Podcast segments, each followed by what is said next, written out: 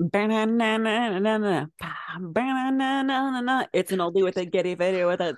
Yeah, Oh, it. good thing I didn't come in there. Yeah, good, good thing because there's a remix. Yeah, that was a remix. Giddy with it. I am your co-host Holly Stark with that remix. Oh, Holly Stark today, huh? Oh, Holly Lockett. Sometimes it just comes out. I mean, I know. It's hard. I mean, you had it your whole life, so. Yeah. And I'm your co-host, Mary Sorensen. still Sorensen. Don't you guys forget. Yeah. We'll get there one day. Anyways, we are back with another amazing guest today. We have Udo Erasmus on the podcast, which I'm very excited for you guys to hear. I feel like we barely did any interviewing at all. We Yeah. asked like two questions and he just spoke and it was great. Like, yeah, I mean, you guys will hear, we'll talk about more afterwards, but like, yeah, Yeah. it was just, it was me and Mary just got knowledge basically.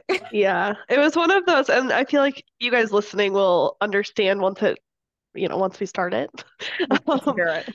yeah, that it's just the way that he speaks and kind of unfolds his whole story. There's like not really much of a need to kind of dig deeper because he gives so much. So, Yeah, definitely. Definitely. So before we hop in quickly, how was your first week of the year this year? I mean, this week. How was the whole 2023 so Um, far? my first week of 2023 was trash.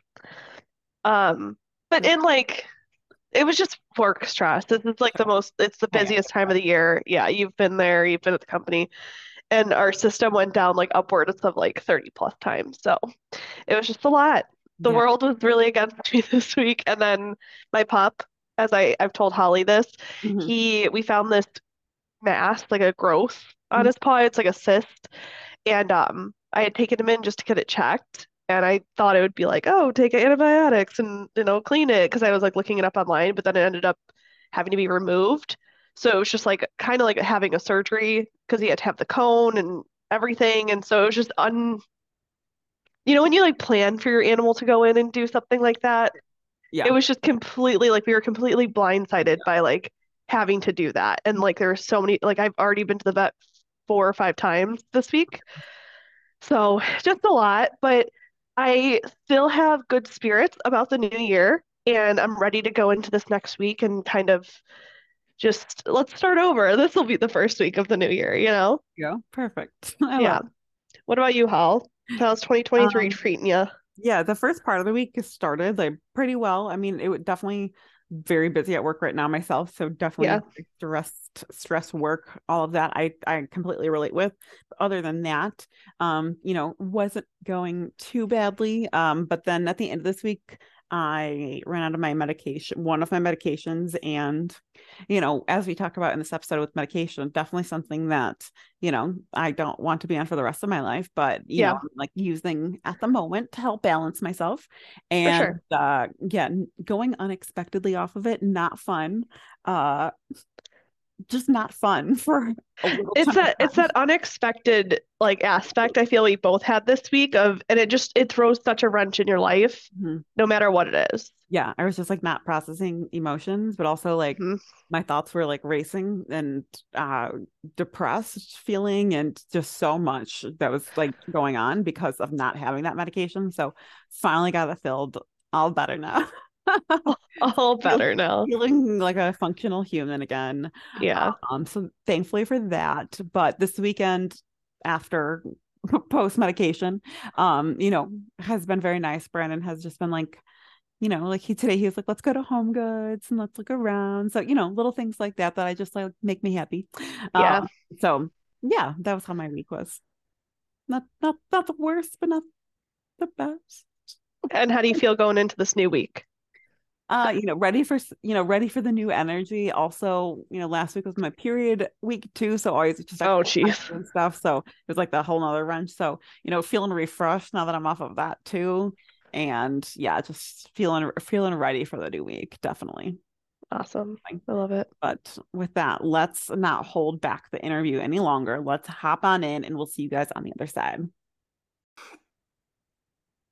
All right. I'm so excited to bring you guys back another amazing listener. And today we have Udo Erasmus. So thank you so much for being on. And to start us off, just can you tell us who you are and how you show up in this world? Well, yeah, who do, who I am, I I'm still trying to find out. You know, we're all works in progress, and uh, and how I show up in the world, like this. right?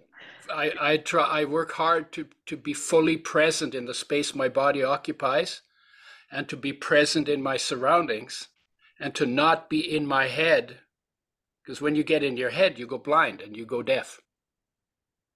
And then you don't notice what's going on and then you can't respond very well. So how do you live out of your head in your space so that's how i show up i've the only goal i've ever really had is to want to be a fully present human being and that's for me is is purpose one you know we we got this gift you know this is this is like dust handful of dust three buckets of water a bag full of gas. That's what this is made from. And dust, water, and air get to have the human experience. So Definitely.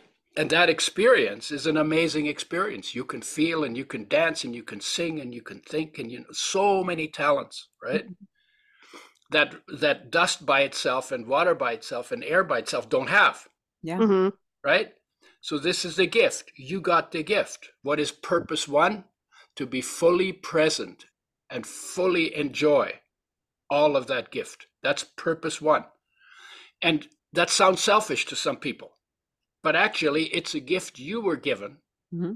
that nobody else can enjoy for you. So if you're not enjoying it, it's a wasted gift.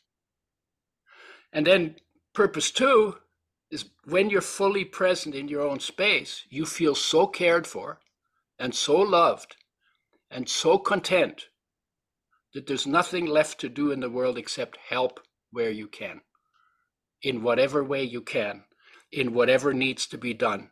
And maybe you could even push it a little and say, hey, how can I make the biggest splash for good that is possible for me to make in the time that I have here? What a way to open this podcast. I love it. I know. That was beautiful. It's like, all, all right, right, if we're getting this deep on the first question, I only can imagine what's ahead. yeah. We will all become invisible. we'll vaporize. oh my goodness. I love it. I love it. So to get kind of back in your story, I'd love to hear your backstory, uh, you know, however, however it started and how you grew to where you are today. Just however much you want to dive into segments of your backstory. Okay, you got 80 years? That's how long it took. I, I turned 80 in May.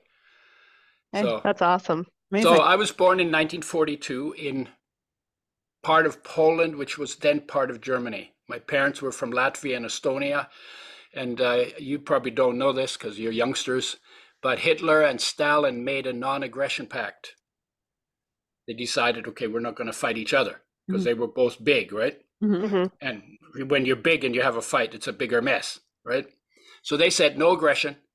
And for signing the pact, Latvia went to the Soviet Union and part of Poland went to Germany. What's interesting is that there was nobody from Latvia or Poland at the meeting. They just took it because they were big and they could.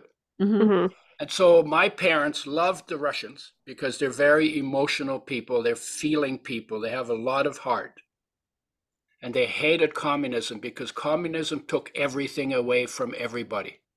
And they called it communism, but it was actually a state dictatorship. And so Latvia went to, to, to Soviet Union. My dad had German Swedish background. And Germany took over part of Poland, so he went to Germany. And in those days, Hitler looked pretty good because he was organizing country, mm-hmm. and you know, after the depression, was, there was a lot of problems, and he mobilized German people, inspired them to do what needed to be done. Mm-hmm. You don't hear that much about that part of Hitler at the beginning, and that's why they liked him, right? Mm-hmm. That's why they got bamboozled when he said, "Okay, anything that's ever belonged to Germany is going to belong to Germany again." oh, oh, here we go, war, war happening. But at that time, so he was he got a farm in Poland, and the guy who owned the farm had the farm taken away from him by Germany, and gave it to my dad. And so the f- owner of the farm became my father's farmhand. Can you imagine? That's And it so was like, interesting. and it was intense. Yeah. So my Mhm. finally, my dad said to him, "Look, I don't like all of this craziness going on any more than you do. Mhm. Let's run the farm the best way that a farm can be run, Mhm. and then when all of this stuff settles out, then we'll figure it out." And so they actually became friends. And then when the when the communists came into Poland, we became refugees. My father, by that time, was in a prisoner of war camp. He was a he was a uh, an interpreter because he spoke five languages. So he was in a prisoner of war camp. My mother left the farm in horse-drawn hay wagons. That's what everybody was doing, Mhm. get, getting the hell out of there. And on dirt roads with no military presence, the communists were chasing us in tanks and trucks. And the allies, the good guys, you know, the good guys, the allies, you know, Mhm. us, the good guys, Mhm. they were using the refugees as target practice, Mhm. shooting us from planes. Jeez. And so my mother left the roads. It was in winter. It was crazy, but it was safer to go through the fields than to stay on the road. yeah. But she had six kids with her. There were dead horses and people in the ditches. She had six kids with her that were six years and younger, Mhm. going across the fields with nothing except what, whatever she had, a pack sack or something. She couldn't handle six kids, so she had to leave six, four of us behind. And then she went through the fields and eventually made it out. And her sister found out that we had been left behind, and she came and got us out, and we eventually got reunited with the family. Can you imagine a mother having to make the decision to leave two of her children behind no, to save the other two no. and not knowing if she was ever going to see them again? Can you That brings imagine as a mother? I know. I was just I'm like, oh my god, I could never. Like, I don't. I could never. But in those situations, Yeah. you're forced. Yeah, You're forced. have- You To have, have to to do, do that. something. Yeah. This is not exactly a motherly impulse to leave their kids behind, right? Right. Well, Definitely. you have to I was two and a half years old. Wow. I don't remember a lot, but other than I never felt safe. Everything changed. There was loud noise, you know, explosions and stuff. Mhm. Didn't feel safe. I remember feeling hungry.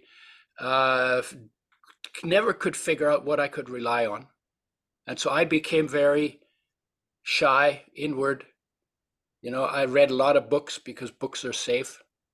You know, Mhm. we had real bullets flying. You can read about a war, but there are no book. When you read about it, there's no no bullets flying. right. So I found safety in books, and I read a lot of books because I was, I guess, I was a pretty smart kid, and I was interested in everything. And uh, and when I was six years old, we were in Germany, and I listened to adults argue. It always made me feel really uneasy because the intensity of the tone Uh huh.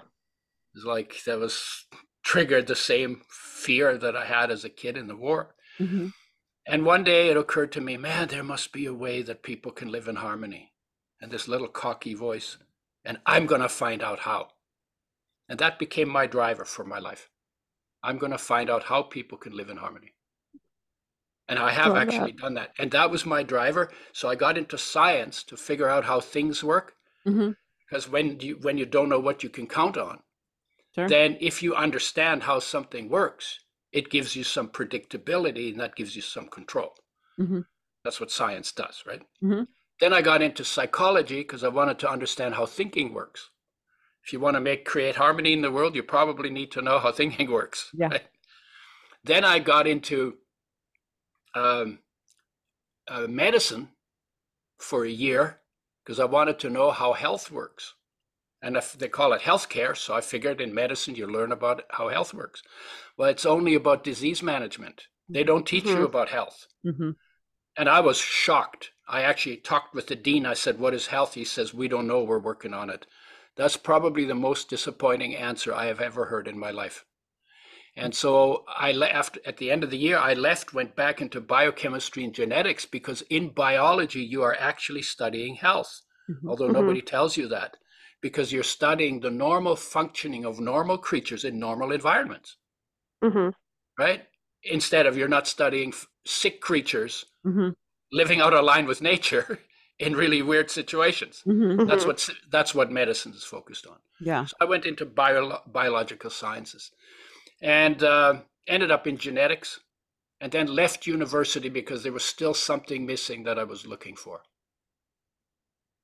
And so then I started finding that we it was the 60s, 1968. I left university, so that was the the hippie era, the psychedelic area. So Hmm.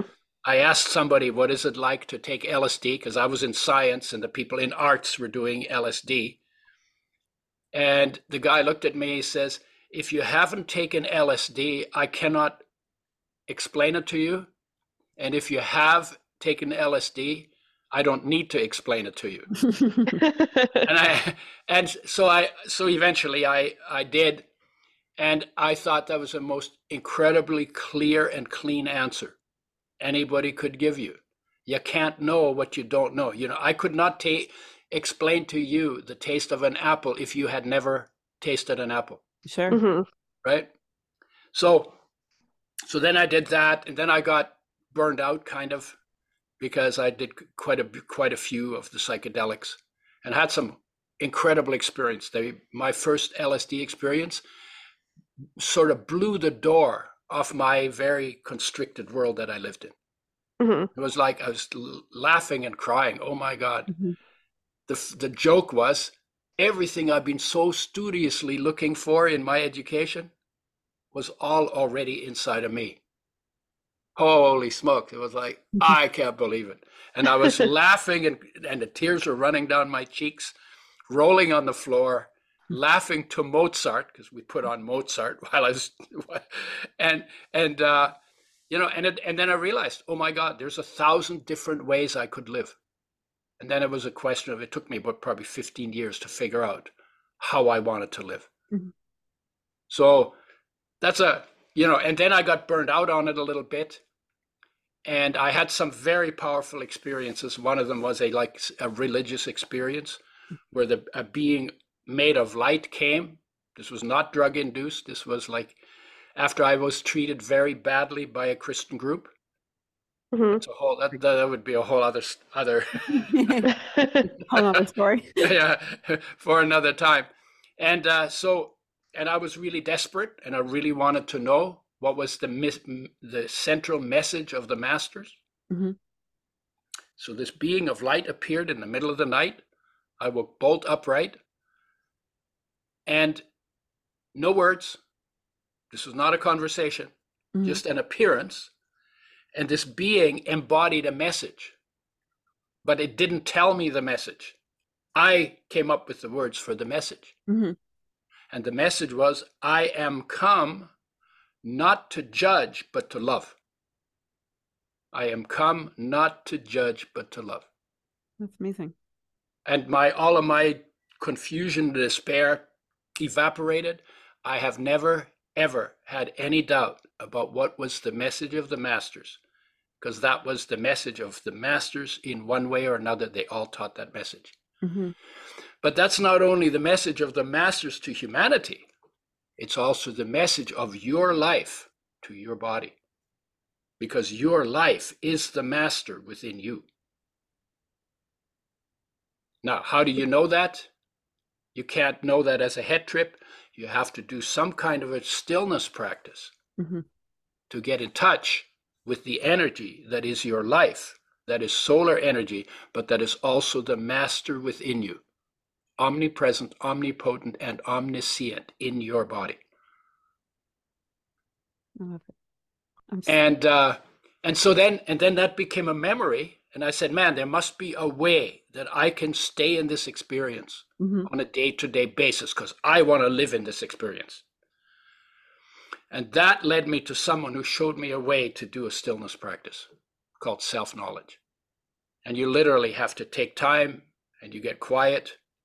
And you know, the way I do it is they say, okay, you know, sit down, close your eyes. Don't do this if you're driving, right?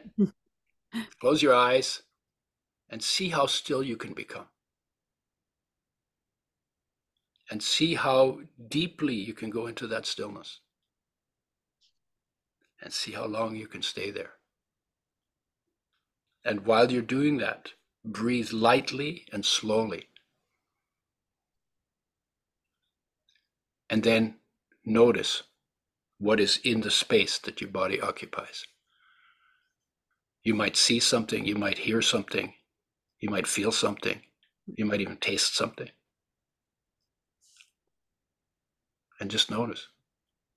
And then the deeper you go, the more peace you find. And the deeper you go, the more you feel unconditionally loved and empowered by the flow of the fraction of solar energy that is your life uh, when it is flowing through your body.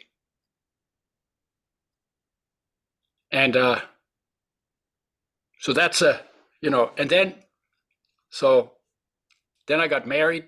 We had three kids. Marriage broke up. I was furious. I wanted to kill something, so I took a job as a pesticide sprayer. totally, totally careless. Natural next thing. And uh, karma, you know, what you put out comes back to you, right? Mm-hmm. Three years of being careless, I got poisoned by pesticides. Oh my goodness. Oh no. And at that point, I went to the doctor and said, What do you have for pesticide poisoning? She said, Nothing. Nice, clear answer. I Yeah. love clear answers. Yeah. Oh, great. and so I said, okay, well, uh, I'm not ready just to roll over and die. So I'm going to use my background in science, in biochemistry and genetics to try and figure out what I need to do. Number one, you stop spraying pesticides and being careless, Mhm. obviously, right? But also, your body's made out of food, water, and air. So if something goes wrong in your body, then if you raise your standard of intake of food, water, and air, Mhm. then within one year, 98% of the atoms in your body will have been removed and replaced, and you will have rebuilt your body to a higher standard. Wow. 98%. That's why healing is possible because the body is a construction site. It's always turning over. That's why you have to eat, right? Because if your if your body wasn't always turning over, once you were fully grown, you wouldn't have to eat anymore. hmm But you have to keep eating because your body keeps turning over. So healing is possible because your body turns over. So you raise the standard and life builds you a better body. Because life can only like life does everything in your body. It's the mm-hmm. benevolent dictator in your body, the master in your body. Weighs nothing, runs everything, and you're responsible only for one thing to make sure you bring in and optimize the essential building blocks that life needs for body construction. And you want to bring them in in optimum amounts. And you want to make sure you don't eat poison.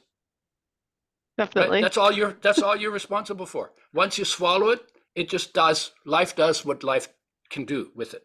hmm right and then how and and what is that what should that look like well the mandate in nature for creatures that eat is fresh whole raw organic and for human beings probably mostly plant-based there's lots of good research now that says generally speaking you do better if you eat more vegetables and less animal-based products hmm that's also good for the environment, but that's a whole other story again. So that's that's a that's the backstory. Oh yeah, no. So then what? I got stuck on fats because I read a study, you know, research study Mhm. Mhm. in the Medline and the big database. They had 16 million studies in the database. I didn't read them all. but I read I read some of the important ones. So there's one study that says omega 6 is an essential nutrient, which means you have to have it to live and be healthy. You can't make it from anything else in your body, therefore you have to get it from outside. It is so important that if you don't get enough, you cannot stay healthy. Your health will deteriorate. You will get deficiency symptoms. They get worse with time. And if you don't get enough of any essential nutrient long enough, you die.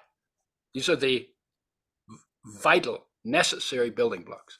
So this study says, oh yeah, and if you bring it back in, in adequate quantities before you die, then all of your symptoms of not getting enough are reversed because life knows what to do if you you make sure you bring in the building blocks right hmm there's 42 of those 18 minerals 13 vitamins nine essential amino acids that come from proteins and two essential fatty acids that come from oils. So I read the study says omega 6 is essential. You have to have it to live and be healthy. And the next study I read it says omega 6 gives you cancer and kills you. And I'm going, what? You know, what? It- you have to have it, so you eat it, and then you get cancer and it kills you. yeah. It's like, uh, what's wrong with this picture? And it was that contradiction, it drove me nuts, Yeah. that got me to look deeper into how oils are made. And it turns out that oils are the most sensitive of all of our essential nutrients. They're damaged by light, by oxygen, and by heat. They need the most care. And as you know, we give them the least care. hmm We throw them in frying pans where light, oxygen, heat damages them all at the same time. hmm Mhm. And what I realized is that both in the way oils are made, we do damage to them. The industry does damage to them. And then we put them in the frying pan and damage them even more. hmm And so there's the resolution. Omega 6 is essential and kills you. But if you damage it by processing and by food preparation, Mhm. sorry, omega 6 is essential for health. But if you damage it by frying and industry damages it by the way they make them, hmm then it can give you cancer and kills you. And most people blame oils, blame omega 6s. A lot of people these days are saying, don't do omega 6s, they're bad for you. hmm No, they're essential, but don't damage them. Mhm. So you need to get them in an undamaged way. And when I realized that, I said, you know what? I can't get healthy on oils that are damaged the way they are. Because in a tablespoon of an oil, the way industry makes them, you get a tablespoon, you get 60 quintillion damaged molecules. 60 quintillion. You don't even know how big the number that is. It's a No. it's a No. six fo- I'll tell you, it's a six followed by 19 zeros. Wow. Jeez. So you got a, a thousand, a million, a billion, a trillion, quadrillion, quintillion. 60 quintillion. That's more than a million damaged molecules for every one of your body's 60 trillion cells. That's in one tablespoon. Most people use two to four tablespoons. hmm Then you throw them in the frying pan. You got to multiply that by three to six more. Then you do that for 30 years. So you have to multiply that by about 10,000 because that's the number of days in 30 years. Mhm. And then you, at the end of that, you get cancer and you say, I don't know. I don't know why I got cancer. I always ate good because you didn't know how much damage was done and how much damage you were doing to the most sensitive of your essential nutrients. And so I said, I can't get healthy on oils like this. We should make them with health in mind. Yeah. And so, again, there's lots of backstories on that one too, right? And so I developed a method for making oils with health in mind. The year after I got poisoned, and I was already had my head into this, Mhm. it was established that omega 3s are also essential. Flax is the richest source of omega 3s that's easily available to us. So I said, oh my God, if we could make flax oil with health in mind and bring it back to the people, Mhm. 99% of which don't get enough of it for optimum health. Mhm. Oh my, oh my God, we could help almost everybody. And it was like, oh my God, I just found a purpose. This is worth doing. Oh my God, I can, oh my God, oh my, I mean, and that enthusiasm, enthusiasm is what created that industry. I had no business background. I had a good good science background, but I had no business background, and we were making decisions about standards and procedures and and methods and and and uh, you know manufacturing methods right and left, and I was just like, I was like it was like a king of a of a thing, you know, it's a vision, and in that vision to to get a vision is always something that's a little bit further along than you are. Mhm. So then you have to set standards and you have to make decisions and you have to keep, whenever you screw it up, you've got to learn something, but you never give up on the vision until you get there. Yeah. And that's basically what built that. So there's, you know, then I got into uh, digestion, which is the second most neglected, which is uh, digestive enzymes, probiotics, fiber, bitters. Those are the four main areas. Then I got into greens because we're all supposed to eat our greens and most people don't. So I made them convenient for traveling and stuff. And then I started saying, well, what else needs to be done? Mm-hmm. I was always try to address what's not being addressed because that's mm-hmm. always the most fun. And then it was like, well, actually, everything affects health. And so I got into te- um, turning total health into a teachable field based in nature and human nature, and to turn human nature into a teachable field. And that's what I'm working on now. So there's your whole story. I love That's it. amazing. And I have maybe a maybe a stupid question. Maybe I need to be enlightened. Well, don't don't question. call yourself stupid before you call before you ask the question. There are there are no stupid questions. I I I took it back. Maybe a silly question because I don't I don't know. So hearing everything about the oil, mm-hmm. where how do people like what type of sources can people get to get healthy oil? You know, like where can people start getting these healthy oils so yeah. we're not damaging our bodies? Well, they should be in glass because plastic leaches into oil and you don't want plastic in your oil. They should be from organically grown seeds because oils that are not from organically grown seeds have pesticides in them. You don't want those in your oil. They should be protected from light, oxygen, and heat. So they have to be nitrogen flushed. The industry does that for all oils.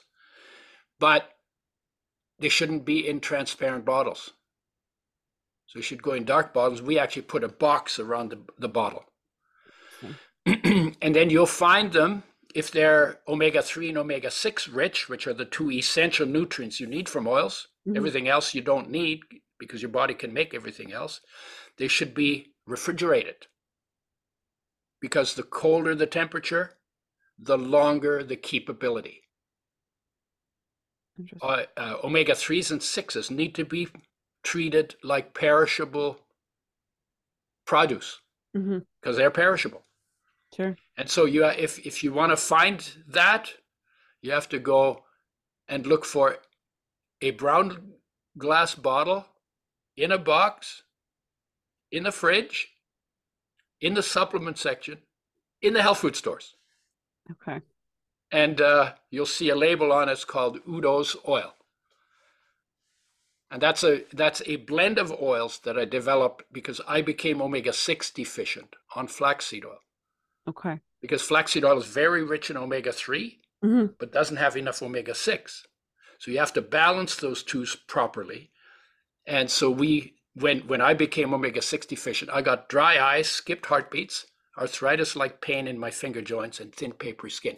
Classic mm-hmm. omega 6 deficiency symptoms. Mm-hmm. And I fixed it by eating sunflower seeds, which have a, a lot of omega 6, but no omega 3 in them.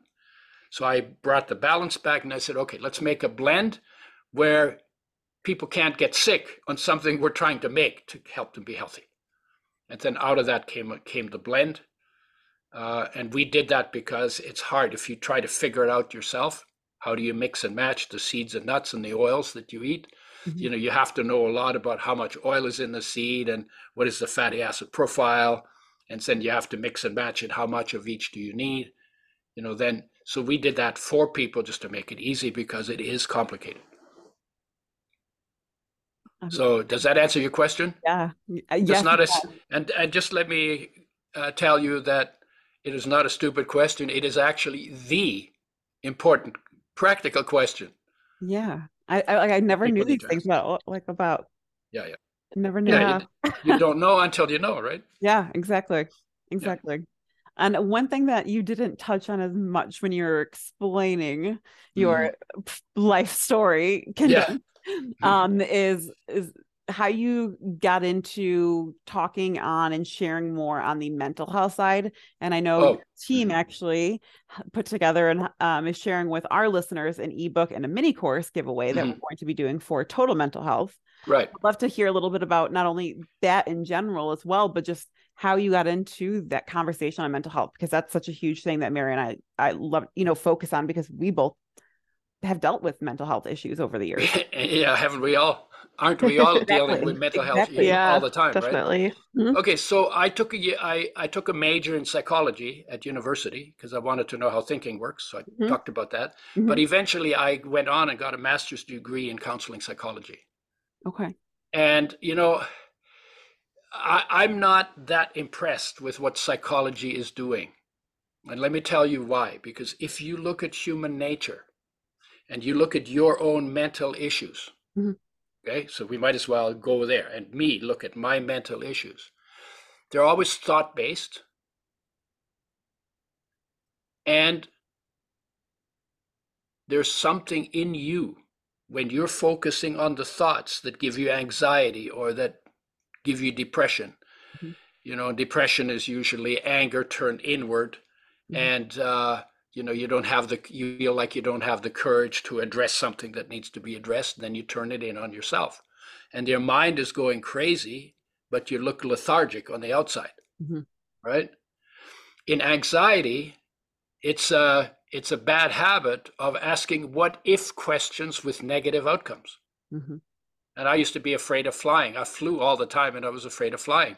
And my thing is that when I got on the plane, it's what if we crash? And somebody says to me, well, you know, your chance of crashing are uh, of in on a flight are less than your pl- chance of having a a car accident. Mhm.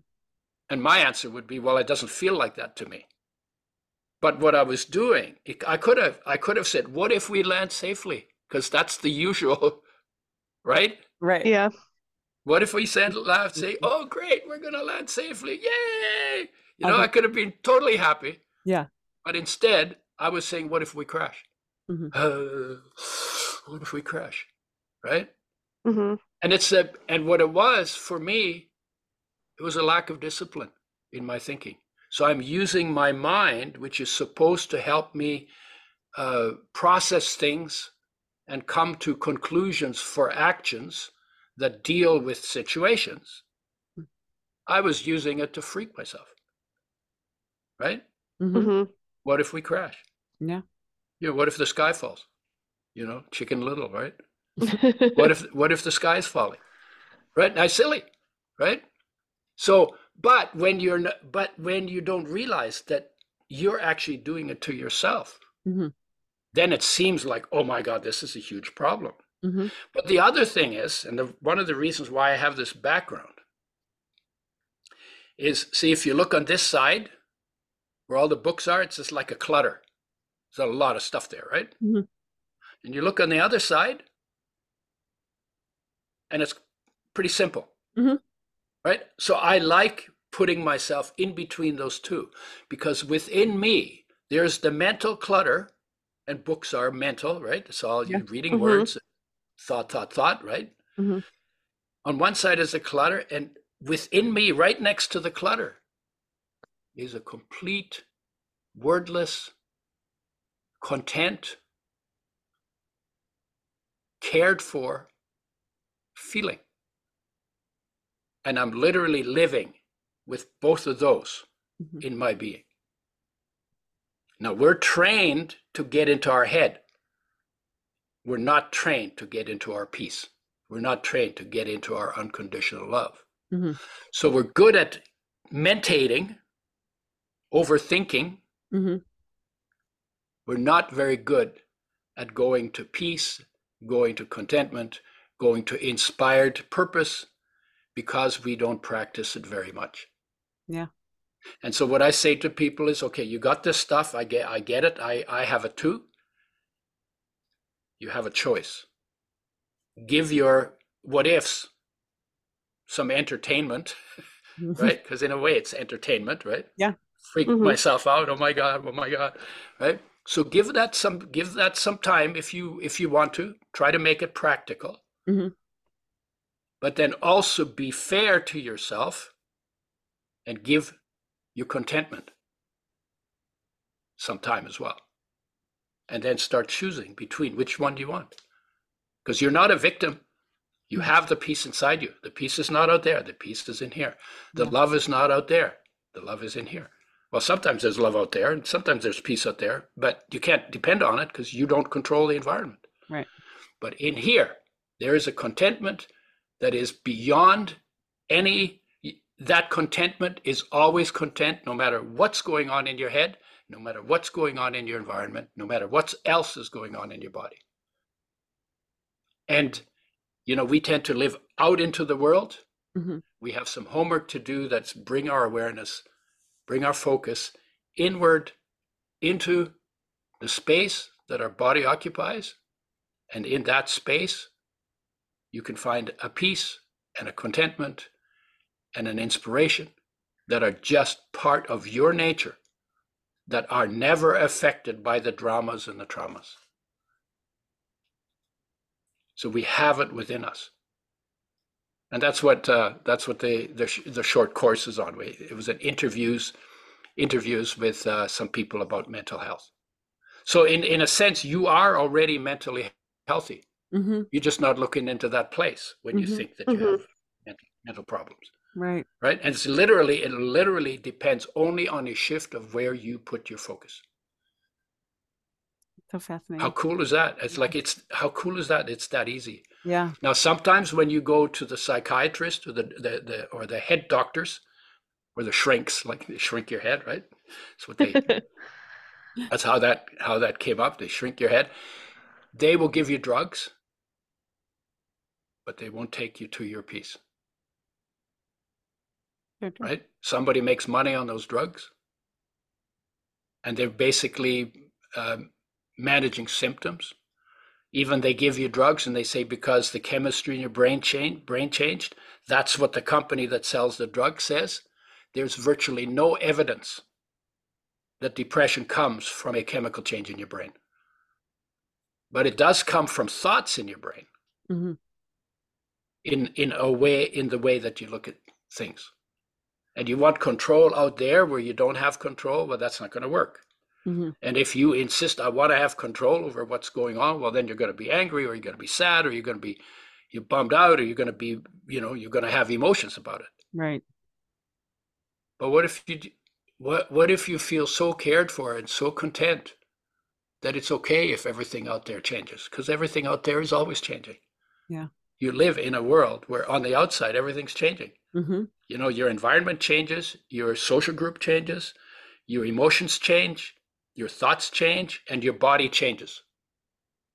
But the peace in you never changes. The unconditional love in you never changes. The inspired creativity never changes. And the big picture, whatever you call that, the field or God or the infinite uh, awareness, Mhm. never changes. So you live, you live, and, and peace is everywhere, both inside you and outside of you. Mhm. But only peace knows that.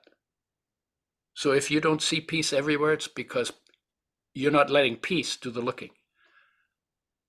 And how do you get to the peace? Again, you always got to go into the place within you where that peace is in your nature.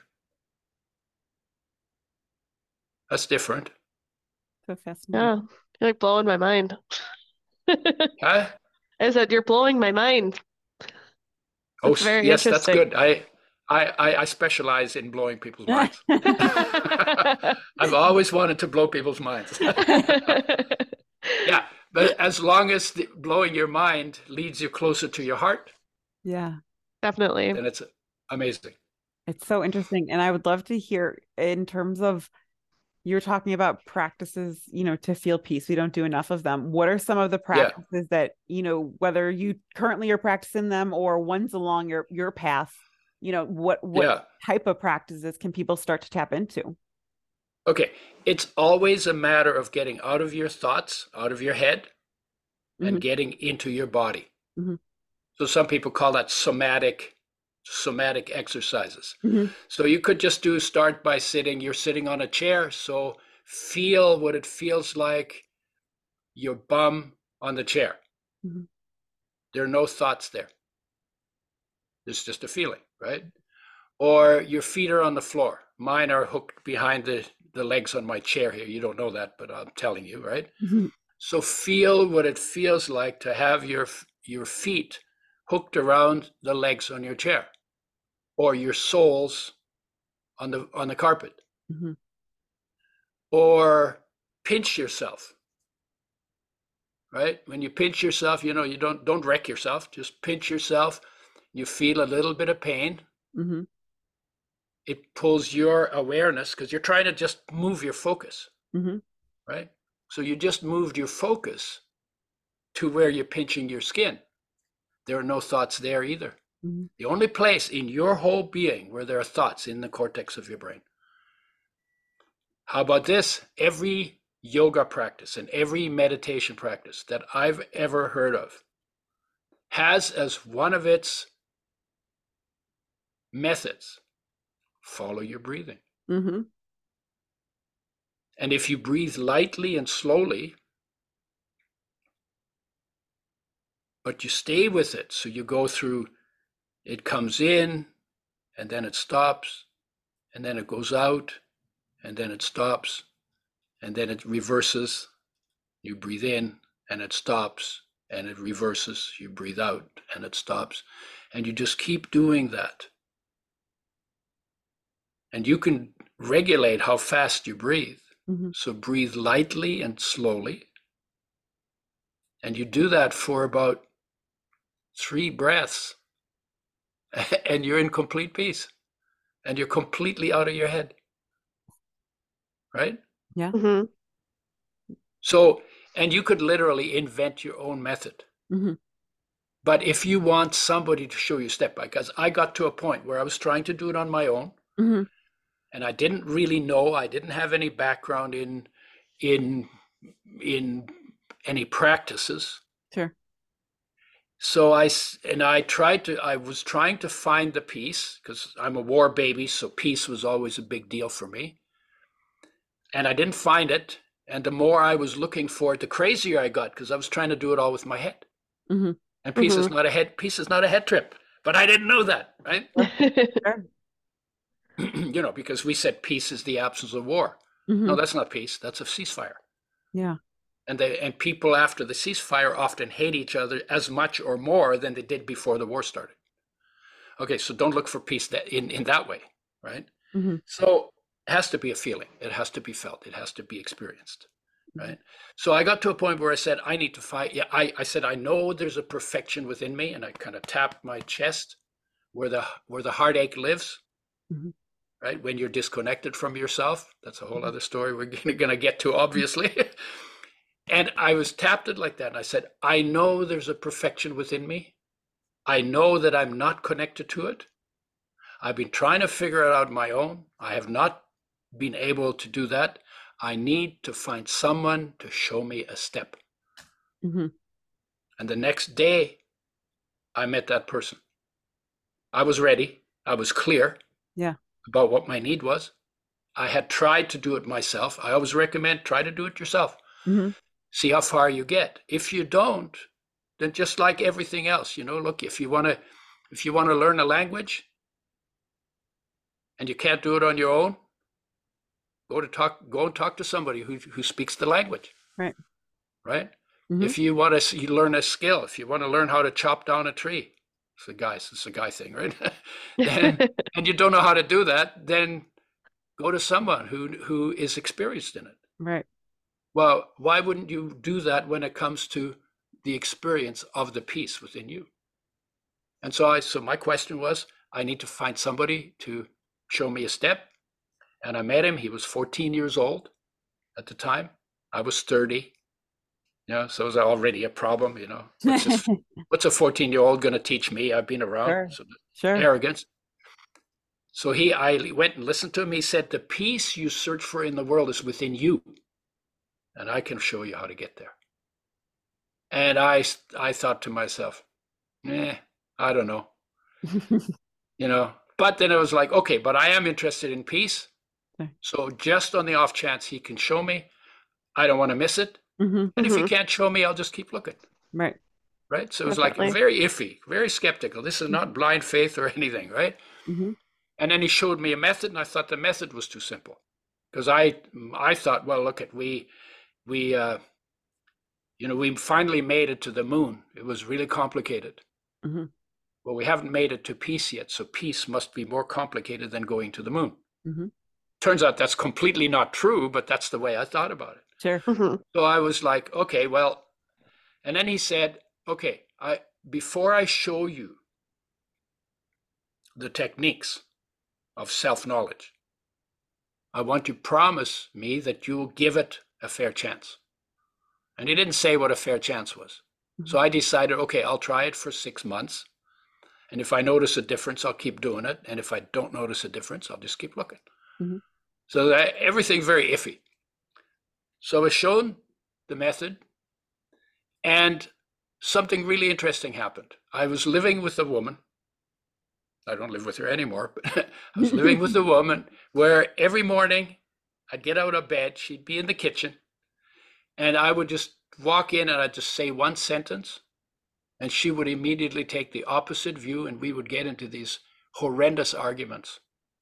And I wanted her because I was pretty insecure in those days. I wanted her to agree with me. Mhm.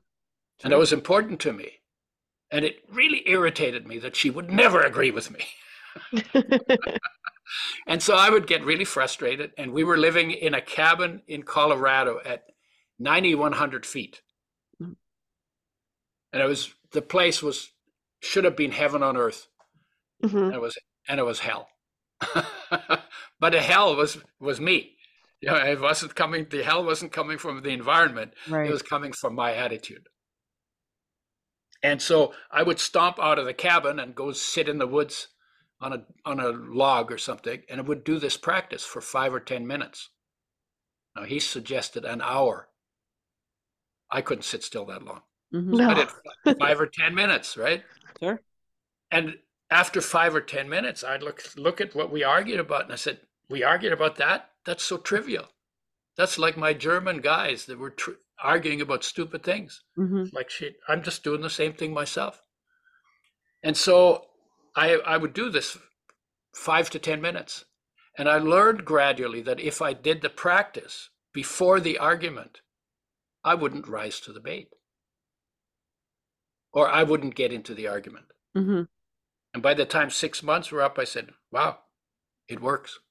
And I've been doing it for 50 years now. Amazing. That's crazy. Yeah. So a wise Yeah. 14 year old. You can find them if you if you want, if you want to if you want to listen to him, he's 65 now. right?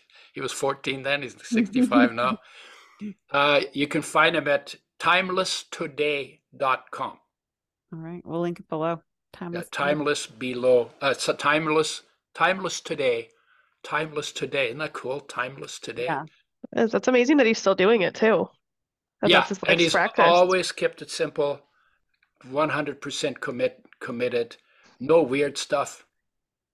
And uh, if you if you go to go to Timeless today, look for Peak, P E A K, Peace, Education, and Knowledge. He does a lot of work in in uh, prisons and transforms those people hmm because they're in there because there's things they never learned Sure. you know maybe they grew up in violence and guns and and drugs and all of that kind of stuff. Never heard that that kind of a message that there's something so beautiful in human beings. Hmm and they hear the message and they change. Even some of them lifers lifers in prison they're never going to get out but they actually get to enjoy the beauty of the gift of life Yeah. even in there. And sometimes those people are more receptive to the message than the people who think they have a lot of money and they got it real good Sure. although those people are just as addicted sometimes. And and every human being has a need for peace. That's why our hearts ache. Because heartache is a heart calling our focus to come back home inside to reconnect to life. Mhm. heartache. We didn't have it in the womb. You know hmm in the womb i call it the buddha tank because in the womb there's nothing to do nowhere to go everything's taken care of pretty safe Yeah. You just be. and you have no words and you have no culture and you have no religion and you don't know who your mother is and you don't know anything about the world and your focus is at rest because there's no place for it to go, is at rest inside, in its source, in your body, in life, and in awareness. And so you're hanging out. Little Buddha, a little smile every once in a while. You know? you're not you're not creating the body, the body's being created, Mhm. right? You're not responsible. So you know you don't even know you have a body because you're in a little water tank and you know there's not you, you you're not bumping into anything to figure out where your dimensions are, right? Right. hmm So there you are. So you're in deep meditation for nine months if you're a full term baby. Mhm. And then you come out, everything changes. Now you got to cry for your breast milk and you got to cry for your diaper change. And you got to cry when you're cold, you know, and then you got to, you got to get to know the environment because now you have to survive in an environment that is sometimes friendly and sometimes not so friendly, Mhm. Right? And mother, of course, helps you w- with safety f- as much as you can, but it's traumatic because you bump into things and then you hurt yourself hmm and then you cry and so but in the process of getting to know the world in which you will have to survive your focus goes from inside present outside absent It's out through your senses Mhm. to become outside present inside absent and that disconnection from self is where heartache begins Heartache is not about trauma. Trauma is a trigger. Trigger the trigger is not the cause. The cause is a normal, natural, necessary process of externalizing our awareness to get to know the world we have to live in. And heartache is the call to come home. It's the greatest gift. You know, the pain you feel in your chest, Mhm. Greatest gift you've been given other than being alive. Because if it wasn't for that pain that pulls you back to yourself, Mhm. you would never find your way back home. It's like hunger for food and thirst for water and the need to breathe for air. The thirst of the heart is for fulfillment because you are fulfilled and you are whole. There's nothing missing in you except your awareness drifted away from the wholeness, from the master, from the beauty, from the magnificence that you experience when you bring it back home. I just, I don't, I don't even have words. I know. I feel like I'm processing everything and I'm like, wow, yeah. Uh-huh. I don't even know how to like follow my own thoughts. Yeah. No, th- now this is the message that I, I want I I want to bring to 8 billion people yeah. because there's not a single person on this planet who doesn't have that in them. hmm It doesn't matter what their culture or their religion or their race or their gender or their age is. That is human nature, Yeah. the divine in human nature. If you want to get do the religious, right? Something divine in every human being. Mostly we live out of touch with it.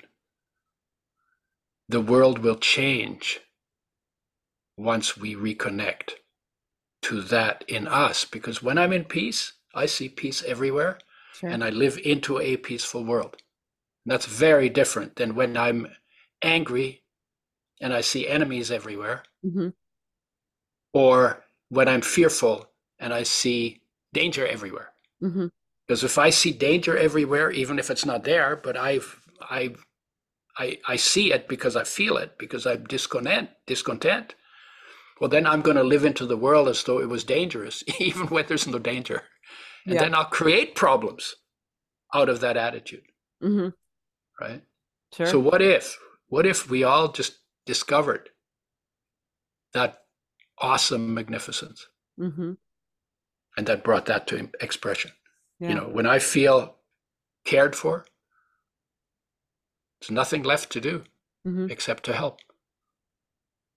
How cool is that? We have that unconditional love that we're trying to get from the outside. We already have it within us. Yeah. You know, it's not about getting love, it's about giving love, Definitely. being love and, and giving love. Definitely. I love it. I feel like we did not cover half the topics that we kind of wanted to, but that's why we said before we started recording, we'll have you back to get it. but to kind of start to wrap us up, one of the Mhm. questions I like to ask every guest we have on the podcast is today, what is something you are incredibly grateful for? oh God, don't get me started. Just one thing. Is there anything not to be grateful for? No. I can tell you this. Look, when I when I was in the war, it was intense. hmm And I wouldn't say that I liked it. Obviously, it didn't because I, it was freaked me out big time. But I look at that war now and say, what a gift. What a gift. Why? Not because it was comfortable, but Mhm. because it rubbed my nose in what happens when you don't cultivate peace during peacetime. Because after the First World War, if the Europeans had said, okay, we want to have peace, and they had cultivated the peace by connecting to it, there wouldn't have been a Second World War. And the same way you see the world drifting in the direction of war and, and major, major catastrophes. Mhm. Why? Because we're not, we're, we're, we're always saying, I don't have enough, I need more, gotta get more, I'll do whatever it takes to get more. Because we're missing that all we need to do is come home to the more that we're missing because we're not paying attention Sure. right? So I can say, okay, the war is a gift. My pesticide poisoning led to a lot of people getting benefits from good oils. hmm That's a gift. hmm So everything nasty that's ever happened in my life is a gift. And everything that's not nasty in my life is a gift. Yeah. That's why I say, don't get me started. I went out for the rain. I, I went out in the rain, went and got my my matcha turmeric latte made with almond unsweetened almond milk. You know, it's like, oh my God. You know, I get to walk in the rain. The air is fresh. It's clean. Right. And I go by people and I say, Hey, I think it's gonna rain. sometimes they laugh and sometimes they don't hear me because they're plugged into something in their ears, right? uh-huh. but you know and then we you know we can have this conversation how how incredible is that? Yeah. and look at this technology that we have that makes it possible. You're in chicago and i'm in vancouver. Yeah. right? And then i have lamps that do the lighting so i keep my my uh, blinds drawn. So i have the blinds and i here's the light and i have the lamps and you know you know somebody made the shirt that i'm wearing you know you start looking at it you know i all of this stuff the technology Everything. you know nature i got a big tree outside of my window. There's a little body of water that i live next to. You know you just start looking around. What is there that you can't be what is there not to be grateful for?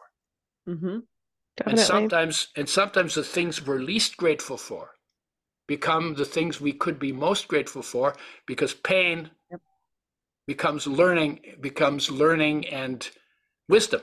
Hmm right? And if there wasn't pain in life then we would probably not pay attention so trauma is a gift so you know heartache is a gift right so what am i grateful for don't get me started I love it. One of the best answers I've heard. Yes, absolutely. And then one of my questions that I like to ask all of our guests Yeah. is um, what piece of content are you consuming right now or have you consumed recently that you feel like everybody should kind of dive into? Okay, I have a um a a mu uh, sorry, I saw the list. Music. There's a soprano from Norway whose name is Sissel. S I S S E L. Okay. She has the most incredible, not pushed, not pulled, natural voice hmm and I love her singing.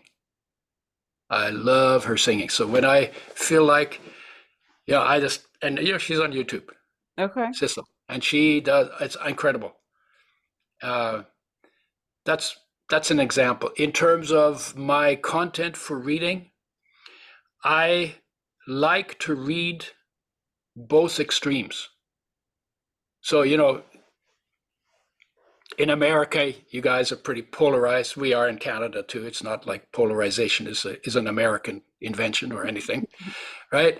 So you have the Republicans. If you take them to an extreme, they would all be little dictators. That's probably not a good idea to to run a country that way. Mm-hmm. Yeah. And then you go on the other side and you have the Democrats. And at the extreme of that, they want to give you responsibility without freedom. So, on one side, they want freedom without responsibility. And on the other side, they want responsibility without freedom. So, I read both sides, right? Because Yeah. I want to understand like what it is. What is this polarization? Right. And then what I do is I I just walk down the middle. Because the truth is, if if I'm aware of the divine within me, and let's just call it the Christ child, but it could also be called the Buddha child or the Krishna child or whatever. But it's also called life. Mhm. So if that is within me, it's also in Donald Trump and it's also in Joe Biden. Right. hmm Definitely.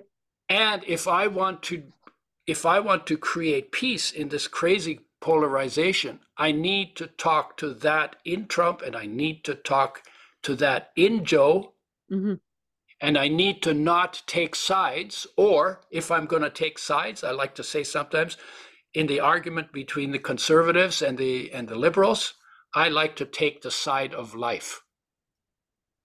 Because they're both alive, Yeah. right? Yeah. Definitely. and so um, so i like to read both sides Mhm. uh, they're both biased in different Yeah, ways sure. And then but it's helpful because there's also some useful information on both sides hmm Definitely. right and it gets you thinking if you if you got the polarization and then you say well is it the republican or is it the, the democrat it's actually neither it's the human Yeah. that, that you want to find in that. So I do that a lot and I'm very broad in I mean I I read psychology and I uh, I I mean I do everything. Every anything that has to do with life, nature, human nature, environment, peace and love is stuff I'm interested in. But you also sometimes have to know the background, hmm right? Definitely. Yeah, you have to know the background and you have to know what's going on. But I don't, you know, if I took sides, I would create mental illness in myself because Yeah. I'm taking one one mental view, and then I've I'm fighting against another mental view, hmm right? Or I take the other view and then I'm fighting that. hmm So I want to I want to keep both of them. I want to understand it, and I want to find use it. Maybe even the scary part. Use it to drive me deeper into the appreciation of what we all have in common. Because frankly, the thoughts are different. We all need the ba- we all go to the bathroom. We all worry about our children. We all wonder about food we all worry about things getting worse you Mm. know both sides all sides Yeah, Everybody. right because we're human beings hmm and Mm. what does it take to become f- more fully present as a human, human being in your space and then letting that come to expression in the way you live your life Such a beautiful way to end the podcast. yeah Just like we began it. so my Yeah. last question, where can our listeners find you? Where can they hear more, read more, etc.?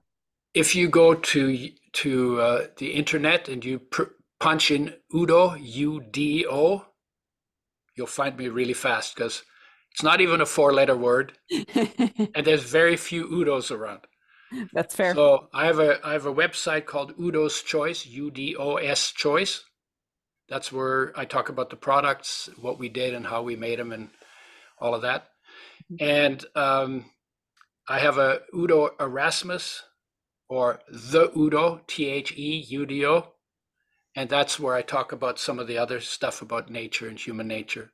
Lots of lots of stuff in progress. I have a YouTube channel, and I'm on Facebook and I'm on Instagram. And uh, what else? What else am I on? Um, Oh, yeah. Udo Erasmus podcasts or podcast slash Udo Erasmus. You can find some of the podcasts that I've done on uh, on Google. Perfect. So I'm not hard to find. we'll have everything we can find linked below. So it's very easy for everyone yeah. to find. Yeah. Thank you so much for your time. Thank you for being here and just sharing a little bit of knowledge. Yes. Thank you. Thank you for letting me go on. Of course. no, it's been very insightful. Definitely. Thank you so much. Oh my goodness. Well, so like we, I mean, like we said in the beginning, it's just there was literal moments where we were just didn't know what to say when he got yeah. Speaking. I just I didn't I was like processing and still trying to process. I feel like. And Mary, I think her dogs are barking. but with that being said, while her dogs are barking, um, I just feel like this is an episode, and I know we say this all the time in so many episodes that we're gonna go back and we listen to when we relearn so many different things along the way. But yeah. I feel like this is one that there was so much that I didn't even know how to process after he said it that I have to go back because I have to actually learn. you know what I mean? Yeah. No, absolutely. Sink in and now I have to listen even deeper. Yeah. I also think that it's uh, so he's 80 years old. I don't know if he said that before we were recording or while yeah. we were on, but um he's 80 years old and it's just amazing to hear like how he like he started from when he was, you know, 2 years old born mm-hmm. and uh everything that he's gone through and everything that has gotten him to this point. Mm-hmm. And I think that it's amazing that he's still continuing to share his journey and like how he got there because maybe it's not going to take us till we're 80, you know, to find that peace and to, you know, understand how to work through our mental challenges and things like that. Definitely. So I just think that it's amazing that he's still doing that and still trying to help people. Yeah, definitely. And I think it's amazing too that, I mean, just the message that he brings of just like finding that inner peace and, and finding that, mm-hmm. that love and, sh- and then sharing that out because of finding within like obviously that's something i resonate with so much. And you know it, it's so easy to say that you know you can find it and I'll I'm gonna work on this but it, it's so much harder to actually start doing that work. And mm-hmm. I would just tease someone who has done that work and has you know is doing that work. It's never something that stops. Um, yeah but you know to see someone who has progressed through so much in his life i mean starting in times of like hitler you know like that's crazy that's crazy you know? yeah you know just have such a progression in in in someone's life i guess is what i'm trying yeah and just to have like that outlook of wanting to help people still after all of that too definitely definitely and so, so i can't wait for you guys to check out more i know he I was looking through his um Instagram, I know a lot recently, and he has done tons of videos on there. So if you just yeah. like listen and you know just kind of like observe and be conscious of of things. He shares a lot of a lot of knowledge nuggets.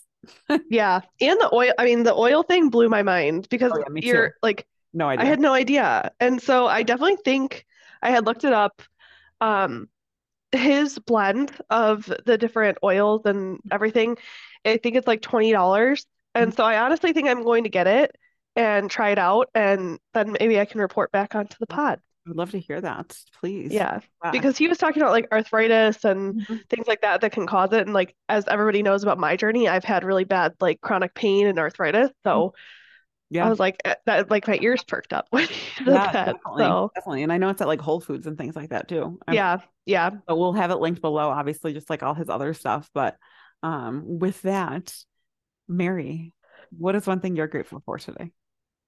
Yeah, I feel like to follow Udo just everything. I mean, there's so many things that I think I think that we're so good at saying what's bad in our lives and like what are the issues in our lives, but as he said, there's so many bad things that have happened in my life that have led me to better things and where I am now. So just grateful for any of those things that have gotten me to here because yeah. you got to go through the hard to get to this. So, I love it. What about you, Halls?